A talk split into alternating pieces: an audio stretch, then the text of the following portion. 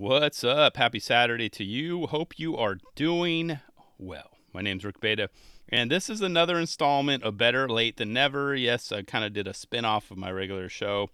So uh, every Saturday, you know, what I've been doing is trying to catch up on a lot of videos from 2012 to 2015, right around the time when my kids are born. So I, I got a little behind. So now's the time to catch up. So this week, I checked out Five Borough's Join or Die, and that is from 2012. Let's jump right in. So, Join or Die premiered on February 16th, 2012, in New York City and online February 24th. So, yeah, seems like so long. If you think about it, 2012 seems like forever. So long ago. And people stood out in the rain for hours for this event. And even rumor has it there was a Ron Chapman sighting. So, I don't know. Where's that guy these days? I haven't heard too much or his name being brought up too much, but I just thought I'd you know mention that. But but anyways, it had been also a solid eight years since word of mouth. So you know, fans obviously of the brand were stoked to say the least. You know, and it clocked in at about 24 minutes. So I think it was like I think 24 minutes is a, like a perfect length. It's it had the just right amount of you know true New York skating, which everyone wanted, and it's mostly tech skating. You know, no kind of big tricks, big guns, stuff like that. No circus tricks. You know, it was all like just the crew and literally the whole crew. They had everybody, like even if it was one trick and two montages. So it was just it was jam packed for 24 minutes. So, and uh, one thing I did notice is on the um the footage they had some like kind of like bird's eye view overall, you know, of the overall team a couple times, and it reminded me of DJ Key, DGK's Parental Advisory, which I reviewed, you know, a couple weeks back. Or was it last week? I can't remember, but you know, I was just like, oh yeah, that was kind of cool. You know, it's the overview and kind of the rooftop shot is was a nice addition. So it was just very interesting. I thought I'd note that. So. But the title of the film, you know, of course, is inspired by Benjamin Franklin, who wrote the phrase, you know, as first kind of like a political cartoon, you know, of the snake broken into eight pieces, but I like how they incorporated that.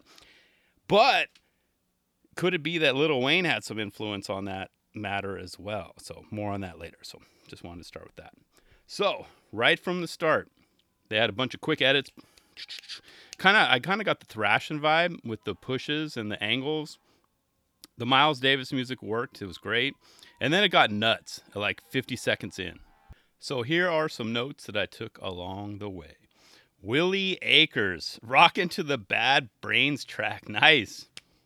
Perfect match. And of course, flexing his guns. I'm flexing mine right now. I don't have a crew pigeon tat though. But yeah, yeah, showing off that tat. I saw it. I noted it. And uh, he was throwing snowballs at cabs. And one of the cabs I noticed had an Entourage ad. So I was like, yeah, that's right. Entourage was like the big thing back in the day.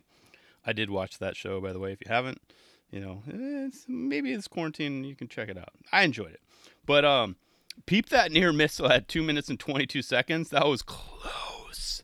Almost had a cameraman slash skater collision. Would have been curtains for both of them, but you know they pulled it off, so that was good. But uh, mainly, I just put in in with a capital with an exclamation point that ender though. Very cool, very very cool, and actually his part was my favorite.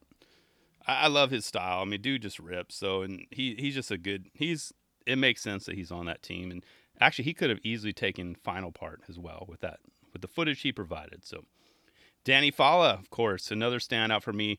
Also, I'm flexing. Showed us his crew pigeon. Yeah. But I put in my notes. I put I got a real. I always get a weird kind of like Daewon vibe from him, and it really stood out in this video. Some key tricks like stood out. I'm like, dude, he's got such a similar style and trick selection to Daewon. So many similarities, and it, it just I had to it, I had to mention that. It just it's, I was like, what? And and seeing him do that, um, he uh, he literally made the that cab driver stop at three minutes and thirty one seconds. I had to note that too. That that cab was like, nope. I've seen this before. I'm not gonna. I'm not gonna move forward. I'm gonna let this guy rolling through. Move along now. But uh, yeah, and also too, Great save from the cameraman. That fall at five minutes, 23 seconds.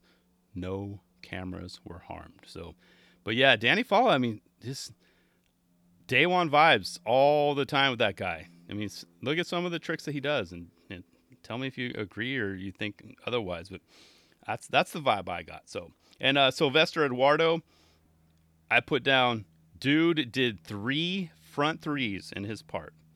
You know, one key one, of course, he did one into a moving CRV, the other one over a rail.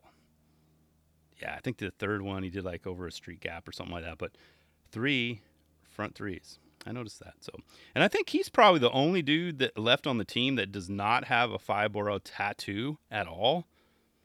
I don't even know if he has tattoos, period, but I know for sure, at least from what I recall, he does not have a five tattoo at all. So, figure he's just kind of he's going to be the last one to get it.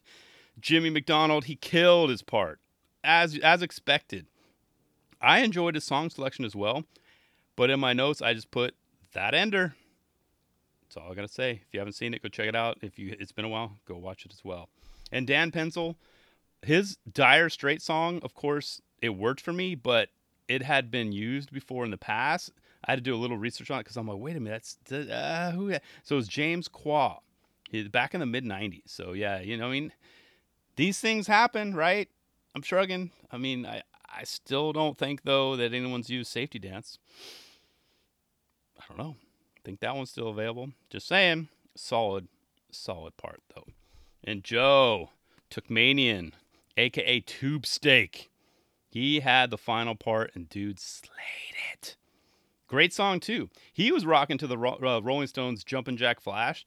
Not too many writers can get away with that song. If you think about it, it's kind of a. I mean, it's got the nice beat and the and the bass, but I don't know. It, it, it worked, it, you know. But I, I just think you know, not too many people could pull off that part, that song. So great, great song. But and of course, I had to note controversial grind alert at 19 minutes and 56 seconds. I'm just gonna leave it at that.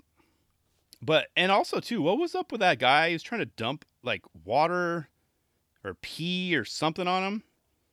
I mean, doesn't he know that Joe's got like a, a wicked karate kick and can take him down? I was like, huh, well, I want to know more about that. So maybe there's some B roll or something I could look up and find out what happened with that.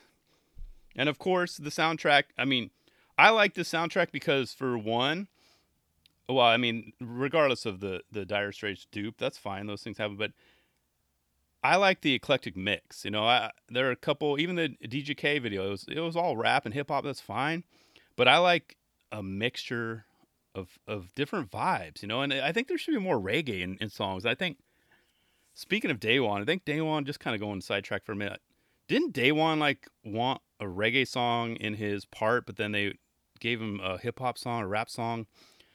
I can't remember what it is, but I'm like, damn, we don't hear enough reggae songs. Maybe I mean it's a tough one to do as well. If you think about it, there's probably not a lot of good songs that'll stand out that are really popular, but I don't know back on track. I just figured I'd mention that because it just popped in my head. I'm like, wait a minute. I think Daewon tried to get some reggae and he got just the axe. So, but yeah, so the soundtrack worked for me. There was during the credits, if you watch, there was a Lil Wayne sighting, like I mentioned, and he too has a 5Boro. He's at the crew pigeon, but it's on his face. That is like dedication. So, yeah, I mean, but to me though, I think he, it sounds like he helped name the video because that's what he said. He said 5Boro join or die. I'm like, okay, did they name that after what he said, or did you know they told him, hey, say this? You know, I was just I don't know, just something to think. Or was it Benjamin Franklin all along? You know, who who inspired it? That's the question. I'm just you know vocalizing it. So, but overall, great video, great vibe. Uh, has been around since 1996, so they have been around. They survive. It's not cheap to live in New York. It's not cheap to operate in New York. So I know they're working out like a literal like small studio I think Jenkem did like a, a cap uh, a video on them not too recent, not too long ago, and just kind of an update. So yeah, they're still out there grinding, doing the work. That's a long time, 1996. So well done, guys. Well done, team. And give this one, you know, if you haven't seen it yet, it's 24 minutes. It's not going to kill you, not going to hurt you, you know. And you'll know, I think you'll know right after, you know, the first 10 minutes, you know, if it's going to be a good vibe for you it worked for me. So, like I said, if you haven't seen it in a while too, revisit it. It still holds up to this day. So, that's all I got for this video. It was great. You know, I, I, I the 5Boro brand, like I said, they're one of the OGs in the game. They're still doing it. So, let me know your thoughts or, uh, or not. I will talk to you again on Tuesday when I have another episode of the No Manga Podcast. So, I appreciate you tuning in. Later. 5Boro, Jonah die.